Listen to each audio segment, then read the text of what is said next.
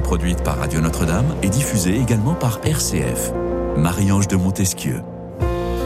Pour celui qui est très seul, le bruit est déjà une consolation. C'est ce qu'affirmait un certain Nietzsche, une parole prophétique peut-être à l'heure où l'isolement reprend, reprend malheureusement du terrain dans nos contrées occidentales à l'heure du tout digital et surtout après l'effet Covid. Sauf que l'homme ne s'est jamais autant plein du bruit. On parle même aujourd'hui de pollution sonore. La France doit agir rapidement pour diminuer cette pollution. C'est même le rappel à l'ordre envoyé par la Commission européenne dans un avis motivé récemment le 28 septembre. L'exécutif européen qui reproche à la France de ne pas respecter la directive européenne de 2002 relative à l'évaluation et à la gestion du bruit dans l'environnement. Bref, question que nous allons nous poser aujourd'hui. La pollution sonore est-elle source carrément d'agitation intérieure? Tentative de réflexion et j'espère peut-être de réponse dans cette émission en quête de sens qui, je le rappelle, est diffusée sur RCF et Radio Notre-Dame en simultané. Voilà, chers auditeurs qui nous écoutez des quatre coins de la France et même de Belgique, du Luxembourg et d'autres contrées francophones. Bienvenue si vous nous rejoignez et si vous nous découvrez.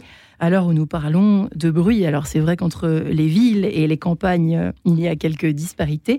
Marie de Vara est avec nous. Bonjour Marie. Bonjour Marie-Ange. Bienvenue dans cette émission. Nous sommes ravis de vous recevoir. Vous êtes journaliste chez Famille Chrétienne. Euh, vous, on peut préciser ce que vous faites. Hein, les auditeurs aiment bien savoir un petit peu. Chargé des contenus de diversification euh, de, de, famille chrétienne, c'est ça hein, finalement. Donc podcast, coaching en ligne, etc. Vos sujets de prédilection euh, sont, concernent plutôt les, les, témoignages de foi. Et justement, vous avez bien travaillé dans cet ouvrage magnifique, Sagesse cachée des monastères Dix rencontres au parfum d'éternité, euh, un livre préfacé par Thibaut de Montaigu, euh, auteur de La Grâce que nous aimons beaucoup recevoir ici à Radio Notre-Dame, et euh, concocté avec Samuel Pruvot et Guillaume Rivière pour les photos. C'est vraiment un ouvrage à se procurer. On dirait le grand silence en livre, quoi. Hein. C'est un petit peu ça, Marie. Il y a un petit peu la même ambiance, oui. Ouais, un silence reposant, parce que le silence qui tétanise aussi, on en parlera. Le silence habité. Le silence, oh, comme c'est bien dit. Karl de Miranda est en ligne avec nous. Bonjour Karl. Bonjour Marie-Ange. Vous qui êtes toujours auteur, toujours conférencier et consultant euh, dans les domaines du cheminement vers le bonheur, rien que cela, polytechnicien que vous êtes, vous avez publié notamment Un monde est un monde heureux est encore possible, bien choisir son lieu de vie pour vivre en harmonie, ça nous dit un peu qui vous êtes aussi en lien avec le sujet du jour. Et puis 10 étapes clés sur le chemin du bonheur aux éditions Jouvence, votre site internet euh, carldemiranda.com. Euh, Carl de Miranda, donc euh, qui, s'intéresse évidemment à cette question de, l'agitation intérieure. Et Christian Hugonnet, enfin, bonjour Christian. Bonjour. Ravi de vous recevoir, cette fois en chair et en os. Nous vous avions reçu pendant le confinement, c'est amusant, on se le rappelait juste avant d'entrer dans ce studio. Ingénieur du son que vous êtes, acousticien, clarinettiste, euh, vous collaborez euh, régulièrement avec, euh, avec Radio France, si je ne me trompe pas, oh. avec de grands noms de la musique et du cinéma. Vous avez beaucoup, beaucoup travaillé sur cette question du bruit, du bruit, qui à la fois, c'est drôle cette phrase j'ai pensé à vous un petit peu en l'écrivant, pour celui qui est très seul, le bruit est déjà une consolation. On aurait pu croire que cette phrase aurait pu être écrite tout simplement aujourd'hui, bah, par exemple, par vous. Oh. non? Par exemple? Oui, le bruit, quand il est maîtrisé, est une consolation. Il faut euh, maîtriser. La, première définition qu'on puisse donner en fait du bruit, c'est le son dont on ne veut pas, si je puis dire. Hein, le bruit est toujours perçu comme euh, quelque chose de négatif. Faire du bruit. Hein, je suis en tant qu'expert judiciaire aussi, je vis ça au quotidien aussi dans mes expertises. Quand on quand on n'aime pas son voisin, on dit qu'il fait du bruit. Et euh, donc c'est le son qu'on rejette de l'autre en fait, d'une certaine manière. Mais il y a des bruits que que l'on accepte, hein, les sons que l'on accepte ne sont plus des bruits, évidemment. Ce sont, ce sont des, sons. Alors du coup, ce sont, des, ce sont des, signaux qui sont positifs, qui nous font du bien. Mais le bruit a, euh, cette vertu, pour répondre à votre question, euh, qui est celle du bien-être aussi quand il est maîtrisé à faible niveau. Le bruit est un élément qui vient cacher, qui vient masquer euh, des, éléments qu'on n'a pas envie d'entendre, à commencer par soi-même. C'est-à-dire que si je vous mets dans une chambre sourde, donc sans, sans pénétration du son extérieur, vous allez vous retrouver à, vous écouter vous-même euh, et, le mouvement, euh, les, euh, que vous, enfin les sons que vous allez produire sont pas très agréables à entendre. Ce n'est pas un mal en soi, au fond, c'est ça que vous êtes en train de dire. Non, pas hein. forcément. Pas forcément. Marie de Vara, vous avez justement pénétré dans un monde avec Samuel Prevot et Guillaume Rivière qui est dépourvu de bien des bruits, mais pas de bruits. Certains bruits, ils sont présents. Racontez-nous un petit peu ce que vous avez perçu pour commencer dans Oui. l'environnement de cette, euh, cette pérégrination. Euh, oui, effectivement, moi j'ai- j'aime bien une, euh, une citation d'un prêtre qui dit que, que le, le, le mot silence est équivoque parce que la vie fait du bruit. euh, toute, euh, et donc l'absence de, de, l'absence de bruit, c'est l'absence de, de vie. Euh, Ouais. Et donc euh, dans les monastères que nous avons visités, il n'y avait pas une absence de, de bruit. Il y avait tous les bruits de la nature, il y avait les bruits de l'office, il y avait les mais c'était un, c'était une harmonie euh, plutôt bienfaisante. Ouais. Et il y a ce bruit extérieur et puis il y a le bruit intérieur. Les moines, en fait, ils sont tout habités par euh, la parole de Dieu. Donc euh, ce, ce n'est pas le silence euh, entier, c'est c'est ce que je disais tout à l'heure, c'est un silence qui est habité par une présence, par une parole. Ouais. Euh, Karl de Miranda, effectivement, pour commencer euh, par l'environnement bruyant, euh, le bruit est, est source de consolation. Euh, vous êtes euh, pour terminer ce petit tour de ce premier petit tour de, de Tal, si je puis dire. Oui, alors pour prendre un peu le, le contre-pied de, de ces espaces sacralisés qu'on qu'on vient d'é- d'évoquer où le, le silence est, est habité, c'est vrai que vous faisiez référence aux injonctions reçues par la France euh, de la part de, de l'Union européenne. Aujourd'hui, euh, malheureusement, notre société euh, moderne produit des, des niveaux de bruit qui sont euh, scientifiquement, notamment euh, mesurés par l'Agence européenne pour l'environnement, Oui. qui posent problème pour la santé, pour une proportion vraiment non négligeable de la population, puisqu'on estime qu'en Europe, environ 20% des, des habitants de, de l'Union européenne sont soumis à des niveaux de bruit problématiques pour la santé. Donc euh, forcément, quand c'est à un niveau tel que c'est problématique pour la santé, on peut supposer que ça a des répercussions sur notre vie intérieure, Ouais. sur notre Alors- agitation intérieure. Alors, en préparant l'émission, je me suis amusée effectivement à regarder euh, les effets néfastes euh, évoqués bah, justement par cette, l'exécutif européen qui dit que notamment cela crée euh, parfois de l'hypertension artérielle, des maladies cardiovasculaires et donc une mortalité euh, prématurée. Bref, euh, c'est pas forcément bon. Cette... Pourquoi, à votre avis, euh, Christian Hugonnet, la, la France est visée plus qu'un autre pays? Comment ça se fait ça? Pourquoi la France Est visée par Oui, pas trop de- plus que... Oui, nous sommes. Comment ça se fait Non, je, je crois que nous sommes véritablement, ça c'est un, un- un langage que j'aime bien tenir, c'est que précisément la France est rétinienne. Autrement dit, on est dans le visuel, euh, ce qui a fait en La fait la France France. rétinienne. Oui, je pense que ce qui a fait le- la, la qualité esthétique, en tout cas la, la culture française jusqu'à présent, c'est la littérature au 19e siècle Ouais. et, et la peinture Et la peinture. Autrement dit, on est là-dedans. La musique, vous savez, a été vécue plutôt outre-Rhin, hein, dans, euh, autrement dit chez les, les Allemands, chez les, chez les Anglais, etc., chez les, les Anglo-Saxons de manière générale, qui, eux, sont vraiment très, très axés sur le sonore. Les pays du Nord nous donnent l'exemple, justement, sur ce qu'il faut du, d'une- Imaginez pour une ville qui soit, euh, qui soit concentrée sur un, sur un bruit qui soit maîtrisé, c'est ce qu'on disait tout à l'heure. hein. Mais chez nous, on n'est pas là-dedans, on est dans le visuel. Et c'est pour cela peut-être qu'on oublie quelquefois tout simplement que l'homme fonctionne par le son et que par le son. Et, et- et effectivement, euh, il faut entendre pour mieux voir. hein.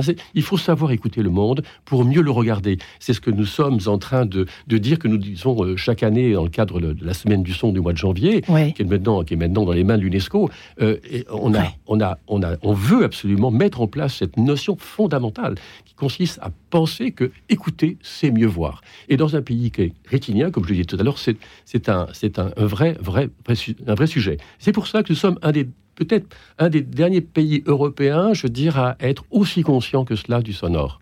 Ouais. Ouais, c'est vrai que c'est- assez euh, juste certainement ce que vous dites parce que on voit en Allemagne euh, l'importance de la musique même à l'école, etc. Nous, il y a quasiment rien ou alors il faut vite se spécialiser, euh, inscrire ses enfants au conservatoire dès l'âge de 3 ans. Je sais pas, je, plaisante, mais Marie de Varas, vous partagez ce point de vue sur le. C'est drôle, la France rétinienne. Vous êtes d'accord ou pas? Vous percevez ça? J'avais jamais entendu parler de, de cette expression, mais je suis assez, je suis assez d'accord. oui. C'est une, amie aveugle qui m'a dit cela un jour. Elle me dit, tu sais, Christian, vous êtes tous des rétiniens. Hein. Qu'elle me dit, elle ne voyait pas le monde. Elle me dit, si vous pensiez, si vous mettiez à la place de quelqu'un qui ne voit pas hein, euh, et, et- et qui ne fait qu'entendre, vous aperceviez, pourriez vous apercevoir que le bruit est partout et que aujourd'hui, euh, euh, nous ne pouvons plus nous, nous déplacer dans une ville tellement, effectivement, nous n'avons Ouais. nous n'avons plus de repères. Et donc, elle pouvait me le dire parce qu'elle ne voyait pas, vous voyez. Et aujourd'hui, moi, je pense, oui, vraiment, que, que nous sommes, euh, nous, nous, nous pensons rétiniens. J'étais dans un, dans un cabinet du ministre, je ne citerai pas lequel, on, on, veut organiser pour 2025 à Osaka une, un mois qui serait entièrement dédié au sonore. Euh, et, et, ce ministre me dit, mais écoutez, Monsieur Gonnet, euh, euh, euh, voulez faire une exposition sur le son, mais il n'y a rien à voir, me dit-il. il faut réfléchir à cela. Hein, je, ouais. Il faut réfléchir à cela. Alors, revenons à nous, enfin non, revenons à nos moutons, recentrons-nous sur cette question, effectivement, source d'agitation intérieure. Euh, à l'heure où parfois, euh, moi j'aime bien me, prendre moi-même pour euh, le cas pratique de l'émission, quand je le peux en tout cas, et c'est vrai que parfois il faut un peu se forcer pour ne rien mettre comme fond musical, comme fond sonore, tellement on en est, on est envahi par le son.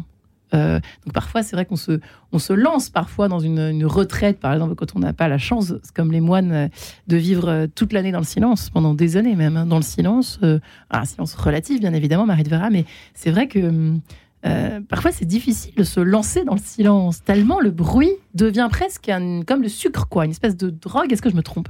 Il y a quelque non, chose d'ordre-là. Moi, ce qui m'a frappé, c'est une des religieuses du livre, euh, Sœur Godelive, qui est au Rivet, qui est une trappistine, donc qui est euh, qui suit une règle très sévère de, de silence, elle m'a dit que le silence était une exigence, une ascèse. Donc même pour elle, une ascèse, une. Wow. Donc euh, ce n'est pas évident. Euh, oui, on est. Oui, il y, a, y, a, quelque chose qui, qui, qui est de l'ordre du difficile de, de, de, de, faire taire. Là, les... c'est le silence extrême. Hein. C'est intéressant. Euh, Carl de Miranda et Christian Hugonnet, effectivement. Oui, le, le, silence, il est mal perçu aujourd'hui chez nous parce que il est mal perçu. Hein. Ça veut dire euh, ça, ça, ça, a un côté négatif, définitivement négatif. Donc euh, pourquoi? et, parce que savoir écouter, savoir euh, écouter, ça prend du temps. Et, euh, savoir se poser, justement, euh, laisser tomber, justement, cet environnement sonore qui ne désemplit jamais, euh, c'est quelque chose qui, qui n'est pas évident.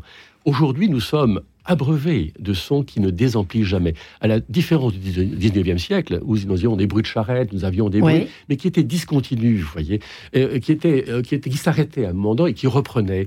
Euh, Aujourd'hui, les bruits restent permanents.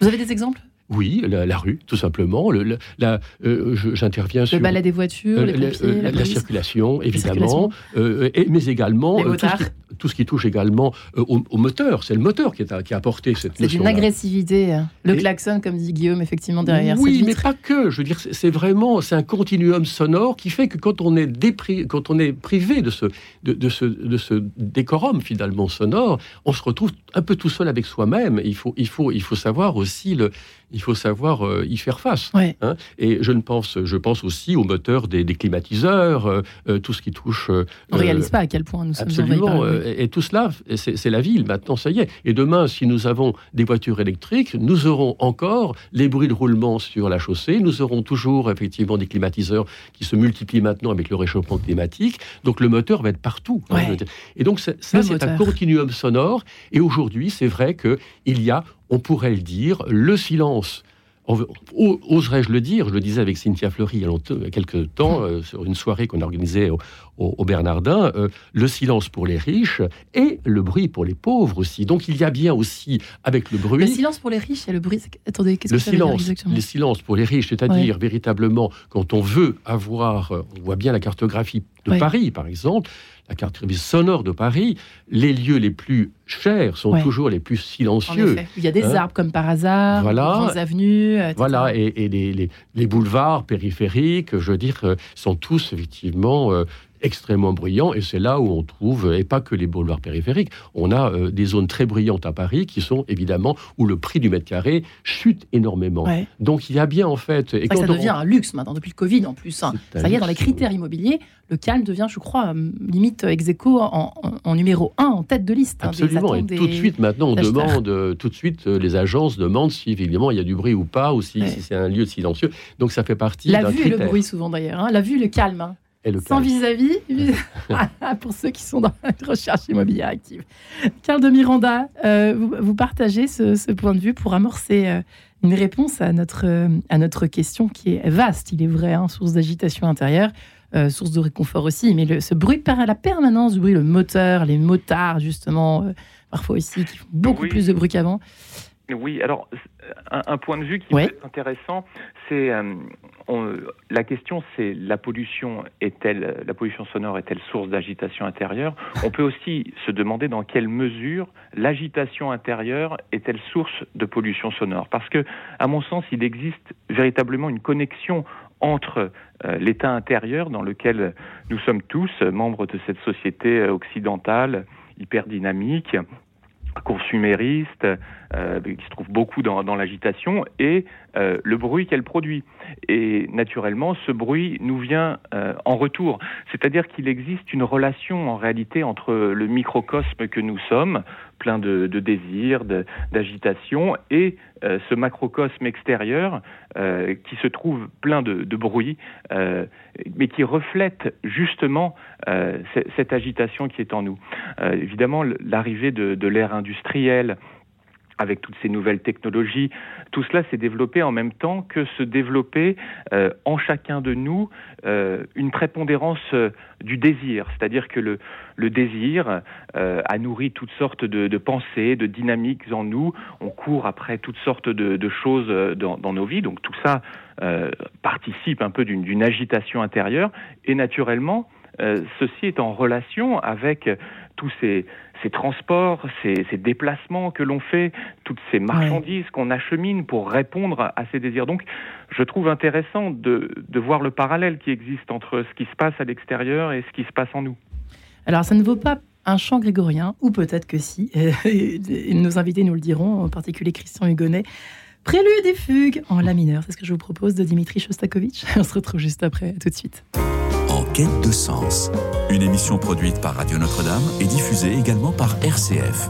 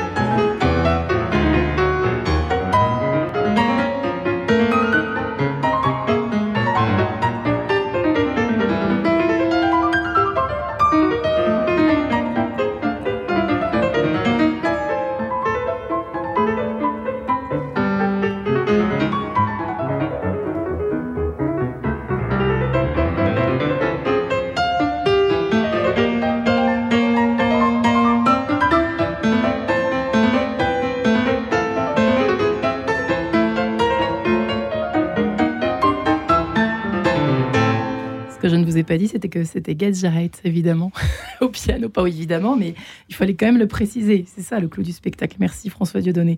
Euh, voilà, prélude et fugue en la mineure de Shostakovich. Alors où nous parlons, eh bien, non pas du beau bruit, mais de la pollution sonore. C'est d'ailleurs affreux ce terme. Est-elle source d'agitation intérieure? Eh bien, on en parle justement aujourd'hui dans cette émission En quête de sens euh, sur Radio Notre-Dame et RCF avec Marie de Vara, euh, journaliste à famille chrétienne, euh, qui est notamment qui, participe à ce petit collectif euh, autour de cet ouvrage, qui ont rencontré dix moines et moniales, on peut le dire, dans ces monastères au parfum d'éternité, aux éditions MAM. Je ne l'ai pas précisé tout à l'heure. Euh, c'est une lecture qui, fait entendre des bruits qui ne sont pas ceux des motards ou des moteurs, comme le disait euh, ce cher Christian Hugonnet, également ici présent, euh, qui est ingénieur du son acousticien. Il vient en tout cas ici en tant qu'ingénieur du son acousticien, clarinettiste, qui réfléchit énormément sur le bruit, le bon bruit, le mauvais bruit, la pollution, le bruit subi, le bruit non subi. Carl de Miranda est enfin en ligne avec nous, qui travaille lui aussi. en tout cas, lui, il travaille euh, il, travaille à la question du bon... il travaille sur la question du bonheur depuis des années. Un monde heureux est encore possible, selon lui, on l'espère en tout cas. Dix étapes clés sur le chemin du bonheur aux éditions Jouvence, c'est son dernier ouvrage. Euh, effectivement, Marie de Vara, quand euh, Thibaut de Montaigu préface l'ouvrage en écrivant que c'est arrivé un soir d'hiver accompli, l'abbatiale était déserte quand une quarantaine de bénédictins sont entrés par une porte latérale et ont pris place dans les stalles. Silhouettes sans visage, sous leurs amples capuches noires, ils semblaient flotter au-dessus du sol, comme s'ils n'étaient déjà plus tout à fait de ce monde, mais de l'autre qu'annonçait dans le cœur, tout au fond, un grand Christ roi dans sa tunique de gloire suspendue à la voûte. Alors, les premiers chants grégoriens se sont élevés, des voix qu'on eût dites libérées de toute chair, qui venaient et refluaient hors du temps et de l'espace, et aussitôt, je me suis senti soulevé de terre. Eh ben dis donc, c'est pas tous les jours euh, à sa fenêtre qu'on peut vivre une expérience pareille, dites-moi. C'est magnifique. ça se roule, c'est à tomber, par, à tomber de l'armoire, euh, cet extrait. Oui, effectivement. Moi, ce que je voulais rebondir sur ce qu'avaient dit vos invités sur euh, sur les journées qui sont nos journées qui sont saturées de bruit, mais en fait, on en est souvent les, premiers responsables. En, préparant cette émission, j'étais tombée sur euh, l'exemple de Madeleine Delbrel qui avait choisi de vivre justement au milieu du bruit, et elle disait que ce sont euh, finalement nos plus que le bruit extérieur, ce sont plutôt nos vaines paroles ou nos conversations futiles qui nuisent le plus au silence. Elle disait le premier degré de la mystique échelle du silence, c'est d'éviter de s'écouter parler.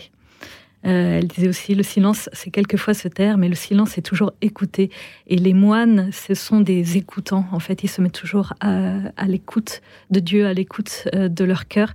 C'est frère Basile dans ce, dans ce livre qui me hmm. disait la sagesse se trouve beaucoup plus dans l'écoute que dans le faire. Le moine, c'est un écoutant. Écouter Dieu, sa parole, et lui répondre par le don de sa vie. Et c'est là que c'est là qu'on atteint peut-être le vrai silence. Ouais. Et il y, a du boulot, messieurs, messieurs dames, n'est-ce pas, Christian Hugonnet? Oui, enfin donc euh, oui, je suis, euh, je suis là. On est dans le dans le bruit maîtrisé. Encore une fois, c'est une notion très importante. Cela, on le maîtrise pas assez ce bruit. Et euh, je, je m'intéresse beaucoup aux gares aujourd'hui, par exemple, qui sont des lieux extrêmement bruyants les gares. Hein, et on sait que quand, on rentre dans une gare, on, sait, qu'on est dans le bruit. Voilà.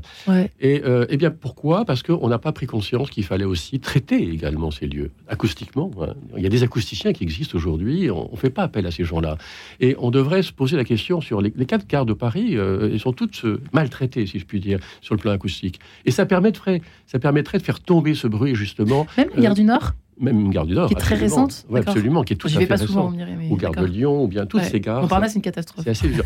Alors, pour quelles raisons bah, Encore une fois, mauvaise prise de conscience, effectivement, ou absence de prise de conscience. Et ce que je voulais dire tout à l'heure, c'est que euh, l'intervention de votre Carl de Miranda?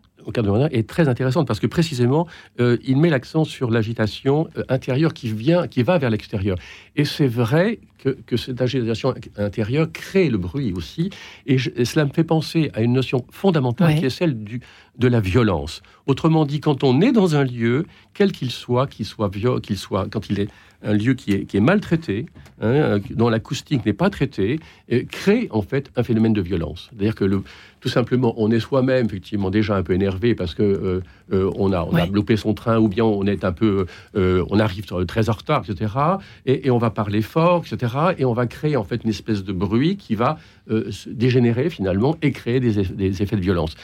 ça, c'est violence verbale, j'entends évidemment, hein, ou, plus, ou plus. Hein. Donc il y a bien en fait une relation très forte entre ce qu'on ressent et ce qu'on exprime, effectivement, qui, crée le bruit. Mais aussi, le bruit crée aussi, euh, d'une certaine manière, la violence également. Autrement dit, vous voyez, ça, s'interpelle tout cela.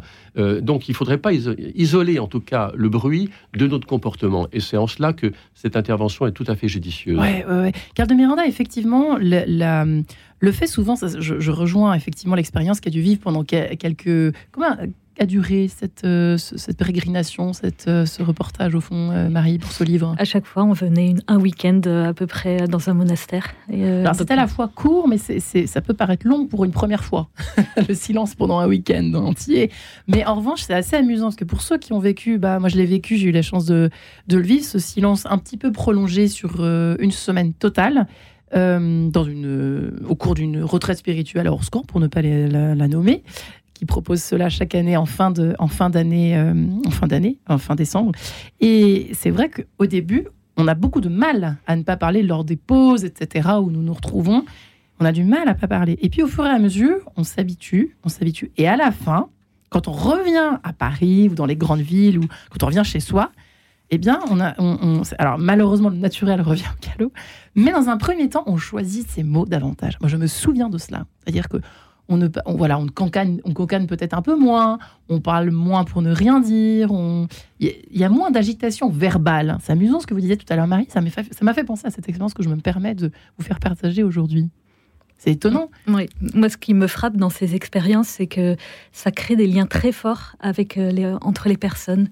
Je trouve que quand on, quand on vit cette expérience de, retraite, euh, on connaît plus les gens finalement que si on avait discuté avec eux toute la semaine. À bâton rompu. À bâton rompu. Euh, il y a, je sais pas que, à quoi c'est dû, mais ça se fait ça C'est le silence qui, ça laisse. Peut-être qu'on peut plus laisser parler le cœur, peut-être. Qu'est-ce que vous en pensez, Carl de Miranda et Christian Hugonnet Ça vous parle ça?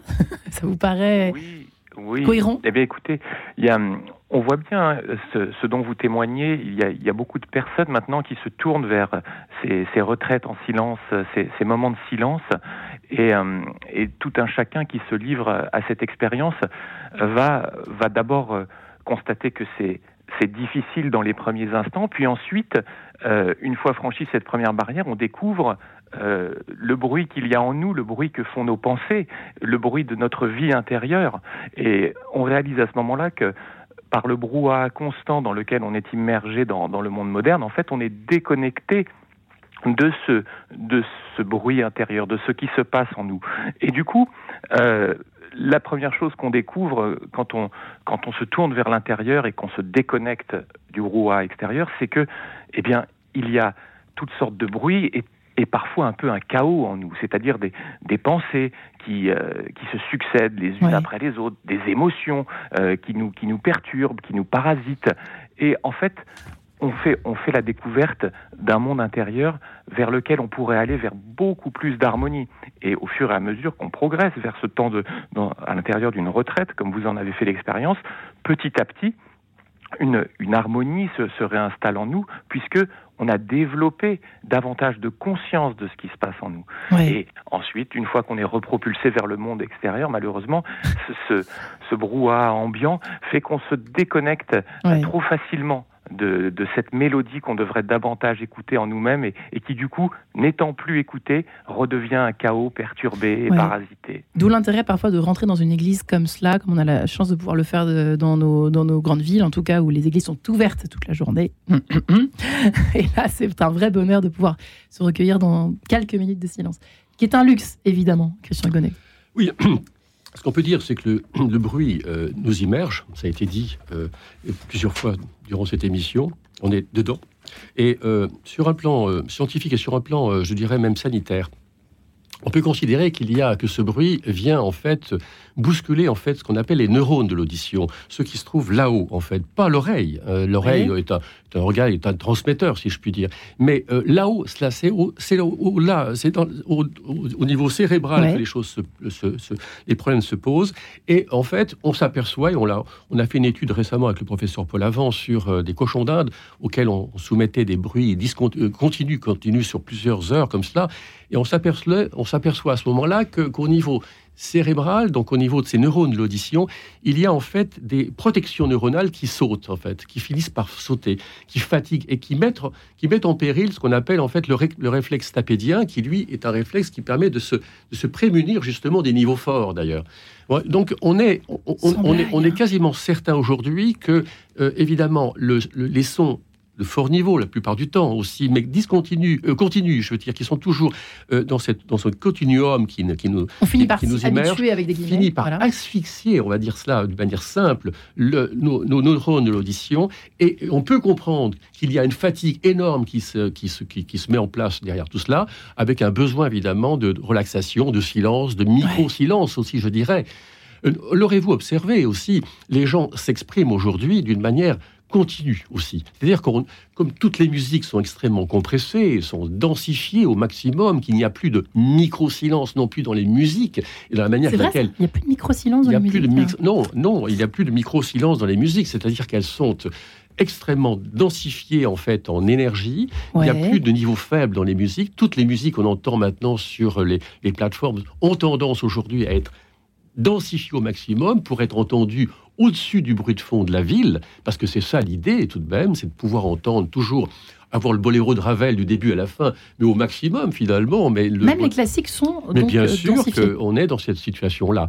Donc on rejoint d'une certaine manière le bruit. Vous voyez, on a, on a en fait des musiques qui sont tellement compressées qu'elles sont presque effectivement, elles se rapprochent d'un continuum sonore qui est celui du bruit. Et ça finit énormément par fatiguer. Donc cette absence de micro-silence est un phénomène très important car en fait, il y a dans le micro-silence et dans le silence et dans le micro-silence cette capacité à comprendre le monde. Pour ça que je disais tout à l'heure qu'il y avait du silence pour les riches et du bruit pour les pauvres. Autrement dit, est-ce que quelque part aujourd'hui, on n'est pas en train de massacrer de certaine manière en fait la, réflexion de chacun par un bruit qui ne désemplit jamais? Et comme vous le disiez tout à l'heure, il faut aller sur le silence pour retrouver son équilibre pour ne pas être décentré. Je vais dans un supermarché. Pourquoi j'ai ces musiques en permanence qui viennent effectivement m'amener à acheter n'importe quoi? L'autre jour, je voulais acheter une savonnette, je suis sorti avec une brosse à dents. Vous voyez, je ne savais plus où j'en étais. quoi. Et en fait, il y a dans ce bruit et dans ce, de ce son qui, ne désemplit jamais, en fait, un, élément qui vous, qui vous décale, qui vous, qui vous permet de décentrer votre centre de gravité. Vous voyez et tout cela est extrêmement important à dire. Et c'est tout ça est, prévu, tout ça est. Pour ça que le silence est un élément fondamental pour se retrouver. C'est même une survie, je dirais. Et vous pensez qu'il n'y avait pas de bruit dans les, dans les grands magasins dans les... Il n'y ah, aurait pas autant de. Il y aurait... on, achèterait moins de choses, vous pensez? Mais c'est-à-dire qu'on n'est pas soi-même. C'est-à-dire qu'on est un peu vous savez, c'est l'homme qui achète, quoi. C'est le, C'est le phénomène, je vais vous dire, c'est le domaine de, la brasserie. La brasserie, dans une brasserie, tout le monde parle fort, etc. on n'a pas l'acoustique, il n'y a pas l'acoustique. Et, et je, travaille pour des dans des brasseries, on me dit non, non, on veut du bruit. Et quand on est dans le bruit, on boit beaucoup et, on consomme beaucoup, vous voyez. Donc on, n'est ah, est même plus un peu, un peu soi-même. Et quand on, va dans un, dans un restaurant très feutré, euh, j'étais l'autre jour Ça chez, peut être intimidant, chez, Alain Passard, bon, euh, c'est vrai que là, du coup, on est dans un lieu extrêmement traité acoustiquement. Et là, on s'entend parler et on se dit des choses importantes. Donc, vous voyez, la relation entre le bruit et l'environnement et, et, la, manière de penser et, notre capacité à réfléchir. Et c'est vrai que j'en profite euh, pour, pour préciser, vous, allez me dire si vous êtes d'accord, quand on va à un concert, par exemple, de musique classique, mais pas forcément, moi qui aime bien euh, de temps à autre quand je peux m'échapper, euh, c'est vrai que la, le, micro-silence dont vous parlez est davantage présent. C'est pour ça que c'est très agréable. Dans les salles de concert. On est tellement bien quand on sort, ça nous fait du bien, quoi. Beaucoup plus qu'un. je me suis souvent demandé pourquoi ça ne faisait pas le même effet quand j'écoutais ça sur mon, sur mon iPhone. Enfin, Mais je suis monté le même concert sur mon iPhone. Avant un concert donné par l'Orchestre Padelou, là, qui est d'ailleurs euh, parrain de la semaine du son cette année, je suis monté sur la, scène musicale en leur disant à tous ces gens, vous allez vous, vous faire plaisir d'un point de vue sanitaire. Donc c'est pas uniquement un concert. C'est d'abord c'est sociétal parce que vous allez avoir des musiciens en face. Mais vous allez avoir un plaisir sanitaire, c'est-à-dire vos neurones de l'audition vont se mettre Ils à, se, régalent, à se faire du bien. Ah hein. et autrement dit, vous allez avoir des écoutez, écoutez le niveau de bruit de fond de cette salle de concert qui tombe à 25 décibels. C'est rien du tout, quoi. Et vous l'aurez jamais demain dans votre, dans votre, ni dans votre salle à manger, ni, ni dans, dans la Même rue. Même s'il n'y a pas de bruit dans même salon. Pas de bruit.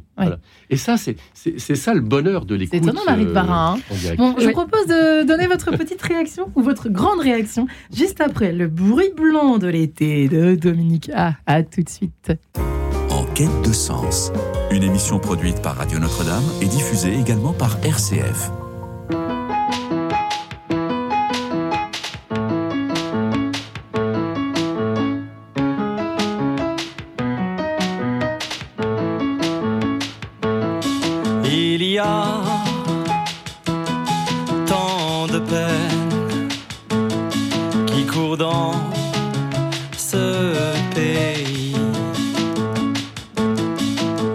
Qu'on n'entendrait de loin si on pouvait. Mais il y a tant de bruit ici, on entend plus que lui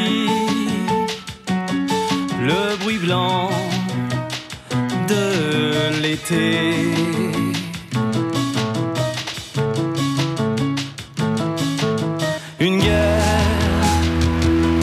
a repris plus au sud. Oh, c'est loin. Dans un silence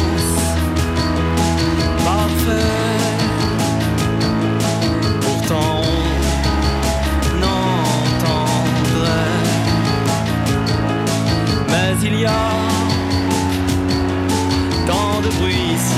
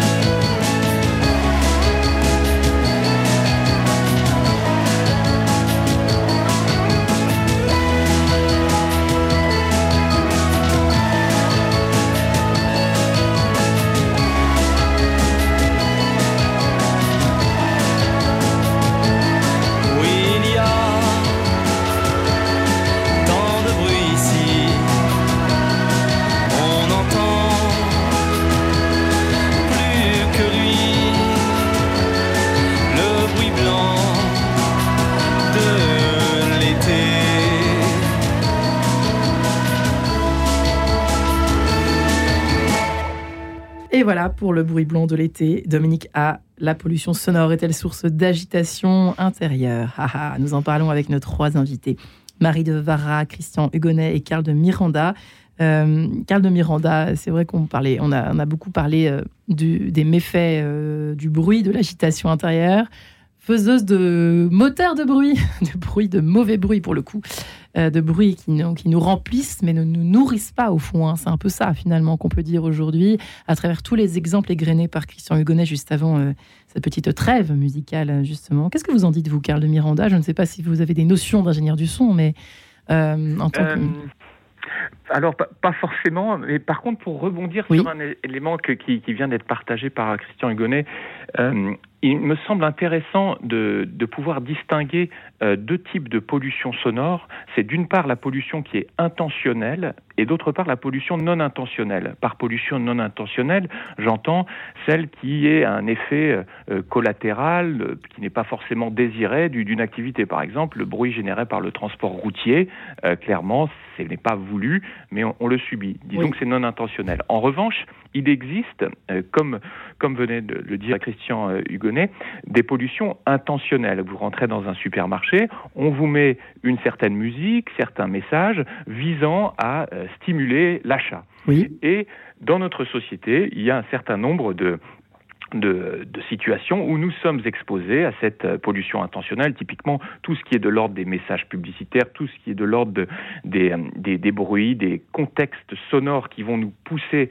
euh, à consommer. Et donc, ça aussi, on voit bien que typiquement, ce type de pollution sonore est directement en lien avec l'agitation intérieure, puisque précisément, elle cherche à provoquer en nous une agitation, un désir, euh, et afin que on passe à l'acte. Et voilà, du coup, je pense qu'il est intéressant d'être conscient dans notre environnement de ces deux types de, pollution et de savoir faire la part des, choses, parce que ensuite on est on est capable de, mieux filtrer et d'être plus conscient de ce qui se passe en nous euh, au contact de ces de ces sources de pollution. et d'autant plus que ce que nous disait à l'instant euh, Christian Hugonnet, c'est que pour euh, rebondir sur le, ce que vous évoquiez au début de l'émission, Marie de Vara, euh, sur euh, le fait qu'on a l'impression de mieux connaître l'autre euh, quand on passe plusieurs jours euh, en silence sans sa compagnie. C'est pas étonnant, dit Christian Hugonnet, parce que, trois petits points. Tout simplement parce que le silence n'existe pas en tant que tel, véritablement. Il est, comme vous le disiez très très justement, le silence est toujours habité. hein. ça, c'est un mot Ouais. très fort hein, qu'il faut retenir. hein. Euh, hein, le côté habité du silence. Et qu'un bruit de pas, j'en parlais Ouais. tout à l'heure, est un bruit qui, qui est extrêmement important. Une personne qui, se- qui, se, dé- qui, qui se, qui se déplace pour, euh, pour une personne, pour un aveugle, par exemple, c'est pas moins de 24 signifiants sur la personne. C'est-à-dire qu'on sait, on connaît à peu près son sexe, on connaît son, son poids, Son poids. la nature des chaussures, euh, son intention, là où il va, d'où il vient, etc., son état d'être, etc., la nature du sol. Enfin, il y a plein de choses qui se passent quand on est, effectivement, quand on écoute le monde et, et, euh, euh, il y a des, des- des personnages clés dans, dans l'histoire du, du- du sonore. L'un d'entre eux s'appelle Murray Schaeffer, euh, qui, a, qui est un compositeur canadien qui avait imaginé ce qu'on appelle le soundscape, donc le, le paysage sonore, et qui consistait à considérer que les sons, les yeux fermés, euh, nous permettaient de voir le monde. hein. Donc on a, on a à travers euh, euh, le silence et, et les micros et, et tout ce qui se passe dans le silence, toutes ces petites habitations, ces micro-bruits qu'on entend en permanence, eh bien ces micros sont des, des signifiants très importants sur la personne. Ouais. hein, très importants. Et c'est vrai que vous disiez que dans, dans les. Je pensais aux, aux vieux films où les bruits de pas étaient très euh, fins. Je trouve que dans, quand on voit des films en noir et blanc, alors on sait que les bruits étaient un petit dissociés, je crois, à l'image. Maintenant, euh, tout est écrasé, même au cinéma, n'est-ce pas? Certainement, Christian Hugonnet C'était pas le cas avant. hein. Alors c'est très, c'est une très bonne remarque. Ça. Je, je regardais Touche pas au Grisby euh, l'autre Voilà, soir qui est passé, mais c'est hallucinant. Il n'y a pas de musique, il n'y a plus de musique. La, Non. la musique, c'est vraiment des moments très très particuliers. Et moi, qui travaille beaucoup pour le cinéma, aujourd'hui, tout de suite, dès qu'il y a un moment de silence, alors on remplit la bande son et on met de la musique, etc. Mais ces moments où euh, euh, l'inspecteur ou se marche dans, dans son bureau avant de trouver la bonne solution, c'est on l'entend marcher sur ce parquet qui et on entend craquer Ouais. euh, c'est pas, c'est- c'est c'est génial. Et on se dit, tiens, il se passe quelque chose. On est avec lui, là, véritablement. Ouais, Donc, on est vraiment ensemble. Et on a oublié cela. Donc, on- en fait, on remet, d'une certaine manière, dans les films, aujourd'hui, le spectateur à sa place. On on l'inclut pas, finalement, suffisamment dans le, dans, dans le film. On n'a pas compris encore que, précisément, le, les- ces événements sonores, micro-silence compris, effectivement, sont des éléments qui vous permettent d'aller avec euh, de rentrer dans le film. D'ailleurs, on, on ne fait que regarder des films. Et euh, Costa Gavra, avec lequel je, je travaille aussi, me, me disait l'autre jour, tu sais, Christian, je- tous mes personnages, je les construis, je les, je les, je les invite par le sonore d'abord. C'est-à-dire que ce sont des symphonies de voix d'abord, que je, je commence par choisir mes personnages par la voix. Hein. Mm. C'est la voix qui compte. Et, ce sont des équilibres de voix entre, euh, je dirais, le- masculin et le féminin. euh, voilà. Euh, Ouais. Yves Montand, Simone Signoret, évidemment, c'était facile. C'était un équilibre facile. hein. Mais euh, Jean on- Gabin, on pense à mais Saint-Jean-Hiver. démarrer par le sonore pour aller sur le Ouais. visuel, c'est à tous les coups gagné. Vous voyez ce que je veux dire. Et c'est un point essentiel. Marie ça me fait penser au très beau livre de Jacques Lucéran, j'espère que je ne me trompe pas dans le prénom, euh, Et la lumière fut. Je ne sais pas si vous le connaissez. Non, je l'ai pas lu. C'est un, c'est un homme euh, qui est devenu aveugle à l'âge de 8 ans, qui est, euh, et il découvre un nouveau monde parce qu'il est privé de la vue, mais il devient voyant à, cette, à ce moment-là parce qu'un monde s'ouvre à lui et parce que du coup, il est très attentif à. Et il voit mieux, en fait. Ah, si, c'est celui qui avait vécu un- une explosion, c'est ça, euh, au Liban, c'est pas lui? Non, c'est un pas. autre. Non, non, non, c'est c'est quelqu'un qui, qui est né entre les, les deux guerres mondiales. Oui, oui. D'accord. Et il est devenu chef de la résistance à 18 ans parce qu'il savait reconnaître au son de la voix si la personne était, euh, était quelqu'un qui mentait ou pas pour euh, infiltrer le, hein. le réseau de la résistance. C'est un, livre incroyable. Cela me fait beaucoup penser à ça. Ouais, euh, disons que la force du silence, on y est là, en plein dedans. Ouais. Mais tout de même, euh, effectivement, cette sorte de pollution sonore, moi j'ai envie de, de terminer l'émission. Elle n'est pas tout à fait terminée encore, ne vous inquiétez pas. Mais euh, qu'est-ce qu'on peut faire les uns les autres? Qu'est-ce que vous recommandez, mis à part faire des micro-siestes? Des micro-siestes de bruit, des, des, des, des, des micro-sessions, des micros, des micro-pauses dans des églises, dans des cathédrales, des retraites quand on le peut, des séjours à la montagne, à la campagne, loin de tout. Qu'est-ce que vous, qu'est-ce que vous recommandez les uns les autres, euh, Christian, Karl et Marie? Euh, dans, dans, dans l'expression, dans l'oralité, l'oralité est en train de nous, nous, nous, nous, polluer. et elle est, elle, est, elle est polluée par le bruit, ça on, on le sait bien, et donc on n'a plus envie de dire aujourd'hui je t'aime à quelqu'un à 40 décibels sur les Champs-Élysées, vu que ça ne marche pas, on ne sera pas entendu. Donc il faut se préserver des moments. Avis de- aux amoureux. il faut se trouver des moments de silence, euh, des moments de réflexion, mais aussi, je crois qu'il faut aussi ralentir notre débit euh, d'expression. Il faut, arrêter de parler si vite, quoi. Pourquoi est-ce qu'on parle Et- si vite? C'est dingue. hein. Ben, je, je crois qu'on a envie, de- on a envie, on a envie de dire, on a envie de, de- de crier au monde qu'on n'est pas forcément d'accord, etc. Et puis tout le monde veut, veut parler finalement. Et je crois aussi que nous parlons la manière avec laquelle nous écoutons. C'est-à-dire que Mhm. si vous interrogez quelqu'un à la sortie d'un- concert qui aura été euh, de grande qualité, Ouais. il va vous parler d'une autre manière que si vous l'envoyez en fait, vous lui parlez après avoir écouté au casque des sons euh, extrêmement denses euh, qui ont été des musiques en tout cas qui ont été extrêmement densifiées et, qui- et parce que la personne va vous parler selon la manière avec laquelle il a écouté ce qui a précédé. Autrement dit, nous nous exprimons à travers ce que nous écoutons. Il ne faut pas l'oublier. L'oralité est, est un, est un élément, qui, qui- qui fait suite à l'écoute. Donc, euh, euh, Eh il oui. y a- on- nous, nous sommes émetteurs, récepteurs, récepteurs, émetteurs, à la différence de l'œil. hein. L'œil n'est un- n'est qu'un récepteur, alors que le sonore est un, euh, est un élément qui nous arrive, c'est un, récepteur pour conduire à l'émission. Ouais. Et donc, quand nous exprimons très vite, c'est parce que nous écoutons beaucoup de choses très vite. Le matin, sur toutes les radios, c'est vrai que vous avez tendance, d'une manière générale, à parler très vite, Je trop sais, vite. on me le dit d'ailleurs souvent. Pardon, auditeur qui Il faut faire tomber effectivement le, le rythme. Bonne et du coup, résolution. ça laisse un tout petit peu d'espace, ce que j'appelle le micro-silence. Ça laisse un peu de temps à l'autre de comprendre ce qu'on lui raconte. Ouais. Je vais essayer. Non, vous le faites très Je vais bien. bien par arrêter de parler. Ce sera peut-être bien pour certains auditeurs qui n'en peuvent plus de Montesquieu qui parle trop vite. Marie et Carl de Miranda. Carl de Miranda, effectivement, nous parlons trop vite. Alors, ça aussi, c'était un premier pas vers euh, moins d'agitation Et oui, intérieure. C'est intéressant. Je crois que pour prolonger quelque chose qui, s'est dessiné tout au long de, nos échanges, je pense qu'il y a la question du rythme, du rythme de nos vies, euh, du rythme de tout ce que l'on produit, de toutes les, productions artistiques, les films, les musiques. Le silence s'est petit à petit réduit à peau de chagrin et quand on voit n'importe quel, film, effectivement, le rythme est constamment trépidant. Quand on voit les jeunes, euh, ils sont abreuvés de, vidéos très courtes qui se succèdent les unes les autres sans un seul instant de Ouais. pause pour digérer. Donc la concentration se perd et donc il y a vraiment cette notion globale de, de, de rythme et se dire qu'est-ce que je peux faire pour ralentir un peu le rythme dans lequel je vis?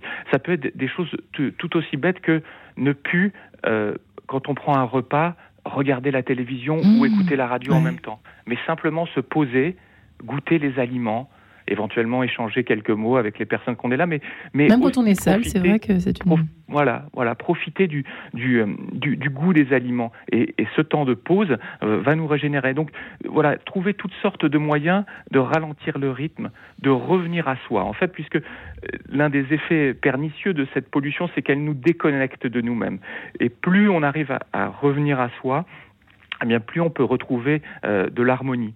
Parce que, comme on l'a évoqué, à travers cette pollution, il y a beaucoup de, de, de forces aussi qui nous poussent dans des certaines directions pour servir euh, quelque part les, les intérêts euh, économiques, commerciaux de certains qui veulent nous pousser à rester dans ce rythme, à consommer.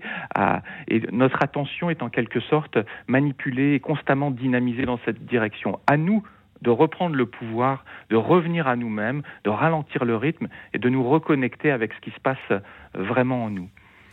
Euh, Qu'est-ce que vous diriez, vous, Marie de Vara, euh, après l'écriture de oui. ce livre et toutes ces Moi, j'ai envie de donner euh, la parole à Sœur Aubierge, qui est euh, Mm. moniale à Joire et qui disait que le, le plus grand mal de notre monde, c'est c'est la dispersion. L'homme cherche le bonheur dans les choses, il va de plus en plus loin, tous ses projets sont à l'extérieur. On fait tout pour que les gens soient distraits, ils ne pensent pas. L'homme est réduit en miettes, elle-même dispersée dans tous les sens. Et la sagesse, du coup, c'est de, de, de, de se poser, de rassembler notre être profond, d'en réaliser l'unité et aussi de nous rassembler tous en Dieu. Bah, dis donc, vous êtes vachement plus rassemblés que moi. hein. Aubierge. avoir J'ai que je vais aller voir la salle. J'allais voir Frère Basile aussi, ça va me faire du bien. Parce que vu qu'il est dans l'écoute et il invite à être dans l'écoute euh, de Dieu et puis des autres et du monde et, et- et moins dans le faire, il y a du boulot, les amis, il y a du boulot. Hein, n'est-ce pas, Christian Hugonnet Oui, je pense même qu'on pourrait terminer cette émission sur une dimension politique. Je pense qu'il faut la mettre. D'ailleurs, le sonore, c'est de la politique. Euh, autrement dit, une ville qui n'a pas pris conscience euh, de brouhaha urbain et qui vient, euh, comme on l'a dit durant toute cette émission, polluer notre, notre, notre, notre réflexion surtout, nous empêcher de réfléchir. C'est bien un acte politique, cela. Donc c'est important que nos politiques en soient enfin conscients quand même. Que, et j'en parlais l'autre jour à plusieurs responsables politiques. Je leur dis, vous vous rendez compte, vous avez un boulevard devant vous, vous n'avez plus personne pour réagir. Quand on est dans le bruit, on ne réagit plus. Hein. on sait qu'on peut faire du mal avec le bruit et qu'on peut rendre les gens effectivement inopérants, si je puis dire. Donc il faut un lieu tranquille pour réfléchir et pour construire un mouvement sociétal aussi. Tout cela, ça se fait pas dans le bruit, hein, j'ose le dire. Et ça, c'est pas uniquement vous, vous êtes en train de dire que les politiques en sont eux-mêmes euh, victimes? C'est le serpent qui se mord la queue, c'est-à-dire que ça les, ça les arrange bien de nous endormir, mais jusqu'à un certain ben, point. je, je crois qu'ils n'en sont pas conscients. Euh, mais qu'en même temps, euh, ils doivent être conscients également qu'ils abondent dans un sens de non-prise de conscience, effectivement, euh, de toute une génération qui naît, qui naît dans le bruit et, qui, et qui, qui, qui n'a plus cette capacité à réagir. Encore une fois, la réaction est un acte important qu'il faut conserver. C'est l'intelligence, tout simplement, de l'homme. Et quand on, si on euh, un, pays qui n'a pas pris conscience du bruit, effectivement, de ce bruit non-stop, euh, va au mur, effectivement, on conduit son, pays au mur. C'est ce que j'exprimais l'autre jour auprès de M. Macron, d'ailleurs.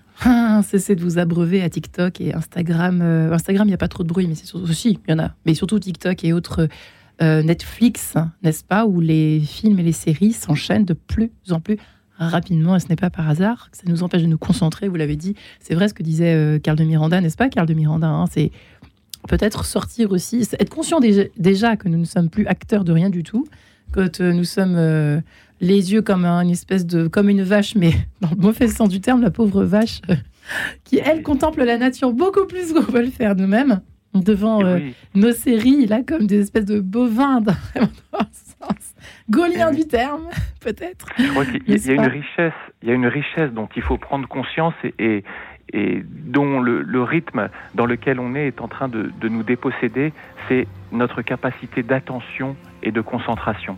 Dès lors que euh, une jeunesse et toute une société, tous ses membres sont privés peu à peu de leur capacité d'orienter leur attention de la façon dont ils le souhaitent, de se concentrer dans la durée, eh bien, ils sont à la merci de toutes les influences, ils, vivent dans un, dans un brouhaha. Et donc, il y a, vraiment l'importance de, de préserver ces, ces atouts qui sont, qui sont les nôtres, l'attention, la concentration.